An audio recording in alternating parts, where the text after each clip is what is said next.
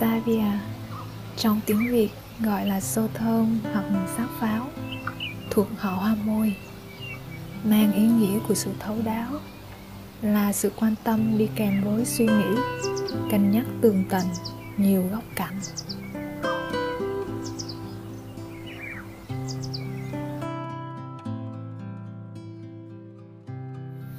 Yêu thương là không ích kỷ có lẽ có nhiều cách diễn đạt khác nhau về ý nghĩa của hai từ ích kỷ. Theo chúng tôi, chung quy lại, thì đó là bàn cân giữa một bên là lợi ích của bản thân và một bên là lợi ích của người khác. Phổ biến trong cái hiểu của mọi người, thì ích kỷ sẽ diễn ra khi tình trạng cán cân bị lệch về phía lợi ích của bản thân nhiều hơn.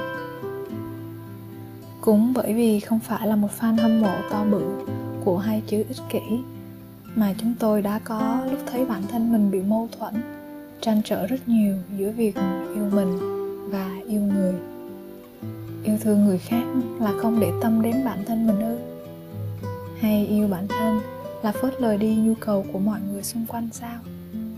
Những câu hỏi như thế cứ luẩn quẩn trong suy nghĩ của chúng tôi trước đây. Chúng tôi thường là kiểu người cho đi và đặt bản thân mình ở cuối cùng. Trong một thời gian dài, chúng tôi thậm chí đã không nhận ra điều đó. Có những thời điểm chúng tôi dành hết thời gian, tâm trí, sức lực để chăm sóc cho những người thân yêu xung quanh mình. Nhất là khi mà có những chuyện rối rắm xảy đến trong gia đình, thì tâm trí chúng tôi cũng bận tâm nhiều hơn. Mỗi sáng thức dậy, Điều đầu tiên chúng tôi nghĩ đến là mẹ tối qua ngủ được không? Ba hôm nay không bị nhức mỏi chứ? Em trai sẽ ăn uống như thế nào? Rồi những người em, người bạn xung quanh Hôm nay họ có cần mình giúp gì hay không? Và cứ thế chúng tôi thấy mình luôn tay luôn chân Khi thì lò mò ở trong bếp Lúc thì chạy băng băng ngoài đường Vài tiếng sau lại rôn rã ở các buổi họp Trống đủ lúc nào là tranh thủ tương tác với người này người kia. Và thế là hết ngày với bộ dạng của đôi mắt lờ đờ, tay chân rệu rã, ráng làm thật nhanh các nhu cầu cá nhân và khao khát được nằm ngay lên chiếc giường của mình. Chúng tôi hạnh phúc vì thấy bản thân lúc ấy đúng nghĩa sống cho người khác. Nhìn mọi người vui là chúng tôi vui. Chúng tôi mỗi ngày đi thu nhặt niềm vui ấy về cho mình nhưng sau một khoảng thời gian, chúng tôi thấy mình kiệt sức dần đi. Ngọn lửa hết mình vì người khác vẫn còn cháy bên trong. Nhưng chất lượng những gì chúng tôi mang lại có vẻ không còn được như trước nữa. Mãi sau này, chúng tôi mới đủ tỉnh táo để hiểu rằng à thì ra một chiếc bình nếu muốn tưới nước cho những cây cối trong vườn thì phải có nước đổ vào chiếc bình ấy. Và nước cần được châm thường xuyên nếu không thì với chiếc bình rỗng, chẳng thể tưới được cho cái cây nào cả. Và cây cũng sẽ héo mòn. Mỗi người chúng tôi cũng cần có những khoảng thời gian nhất định để bản thân được châm nước vào. Chúng tôi không thể cho đi những gì chúng tôi không có. Nếu chiếc bình của chúng tôi đầy, nó mới có thể liên tục tuôn đổ cho người khác. Vấn đề mà chúng tôi từng bị mất cân bằng thì Chúa đã đem đến cho chúng tôi một câu trả lời thật xúc tích. Hãy yêu người lên cạnh như yêu chính mình. Như vậy, chúng ta phải học cách yêu chính mình trước, để rồi chúng ta cũng biết cách yêu người bên cạnh, y như vậy. Trong thế giới ngập tràn yêu thương này, đúng là chúng tôi không chỉ sống vì riêng bản thân mình mà không để ý những người xung quanh. Nhưng cũng không thể vì người khác mà quên đi trách nhiệm với chính bản thân mình chúng tôi phải học cách yêu thương và chăm sóc đến bản thân của mình trước. Nếu không, thì đó cũng là một dạng của sự ích kỷ. Vì chúng tôi chỉ muốn có cảm giác vui thích giúp người khác mà quên đi điều họ thực sự đang cần là sự giúp đỡ có chất lượng. Người mệt mỏi sẽ đi làm mệt mỏi người khác. Người có điều tốt đẹp cũng sẽ truyền đi năng lượng tốt đẹp cho những người xung quanh giống như việc đeo mặt nạ dưỡng khí ở trên máy bay vậy. Nếu máy bay bắt đầu hạ độ cao và gặp biến cố, có phải chúng ta sẽ được hướng dẫn đeo mặt nạ thở cho mình trước khi giúp đỡ bất kỳ ai? Lúc đầu chúng tôi đã nghĩ đó là một lời hướng dẫn thật kỳ cục cho một hành động ích kỷ. Nhưng sau này chúng tôi hiểu được rằng chúng ta không thể cứu người bên cạnh nếu chúng ta không thể tự cứu mình trước người mẹ chỉ có thể giúp cho đứa con nhỏ của mình. Khi người mẹ ấy còn hơi thở, còn sức lực mà thôi. Nữ diễn giả người mỹ Liana Van Zandt đã từng chia sẻ rằng, khi bạn cống hiến cho người khác ở mức độ mà bạn đang hủy hoại bản thân mình, khi đó bạn biến người khác thành kẻ trộm. Thật bất ngờ phải không? Nhưng điều đó là sự thật đấy. Bởi vì bạn đang cho đi những gì chính bạn đang cần. Và người khác đang vô tình lấy đi những gì bạn cần mà thậm chí họ không biết điều đó. Và đó là ích kỷ.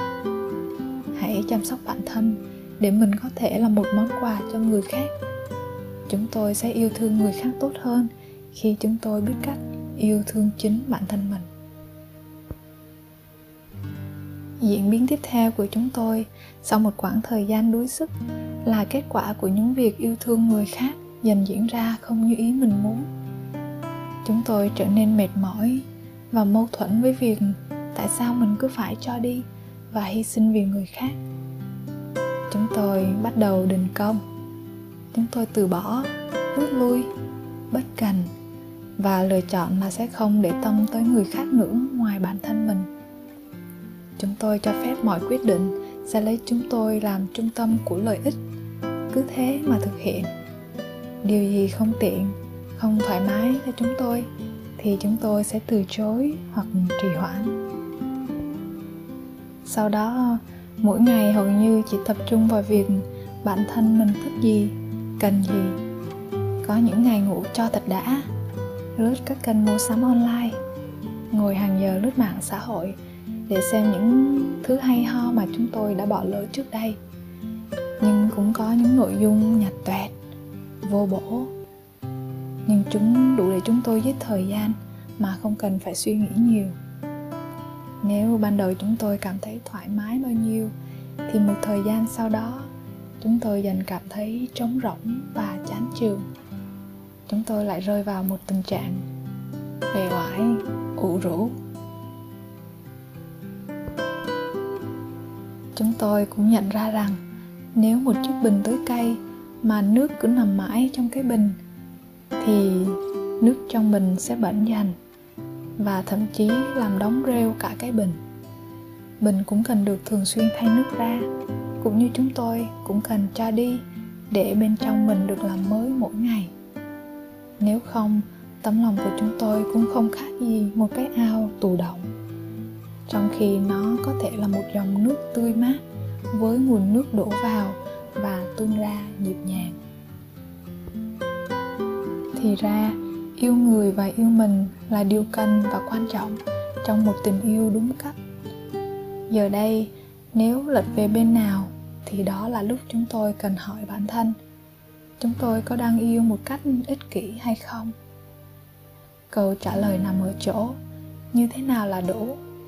Làm thế nào để cân bằng giữa việc sống vì mình và sống vì mọi người. Chúng tôi tưởng tượng điều đó giống như một vận động viên đua xe. Nếu như trước khi ra đường đua, các vận động viên thường chăm sóc xe của mình rất kỹ, thì tương tự, chúng tôi sẽ ưu tiên cho việc làm đầy bản thân mình từ bên trong lẫn bên ngoài trước. Và đó là nguyên tắc chúng tôi phải kỷ luật mình nếu thực sự muốn yêu thương những người xung quanh chúng tôi vào đầu ngày, chúng tôi cho phép mình được ngập tràn trong tình yêu và sự khích lệ chúa dành cho chúng tôi. Cho tâm trí và cảm xúc chúng tôi được nạp vào những gì tươi đẹp tình khôi, chân thật, đáng trân trọng, đáng yêu chuộng. Và cũng không quên cho bản thân những sự chăm sóc sức khỏe lành mạnh. Để rồi, chúng tôi có thể mang vào các mối quan hệ những điều ấy trong ngày của tất nhiên khi xe vào đường đua, có những lúc thử thách sẽ đến và chúng tôi sẽ cố gắng cho bản thân tấp vào trạm nghỉ nào đó để mình được nghỉ ngơi, nạp lại năng lượng hoặc đơn giản là tìm kiếm sự hướng dẫn từ chúa để biết mình phải làm gì tiếp theo. Cứ thế mà chúng tôi cân bằng cuộc đua của mình.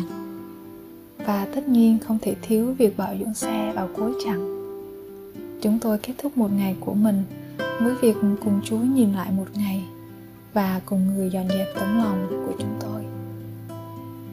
Vị vua solomon đã từng chép rằng, trên đời này, mọi việc đều có thời kỳ, có kỳ gieo trồng, có kỳ thu hoạch, có kỳ than khóc, cũng có kỳ vui cười.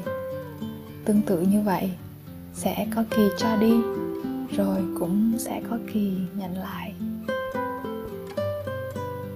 Thành thật với chính mình thì nguồn gốc cốt lõi của sự ích kỷ là do bản thân thấy thiếu một điều gì đó, nhất là ở giá trị của mình.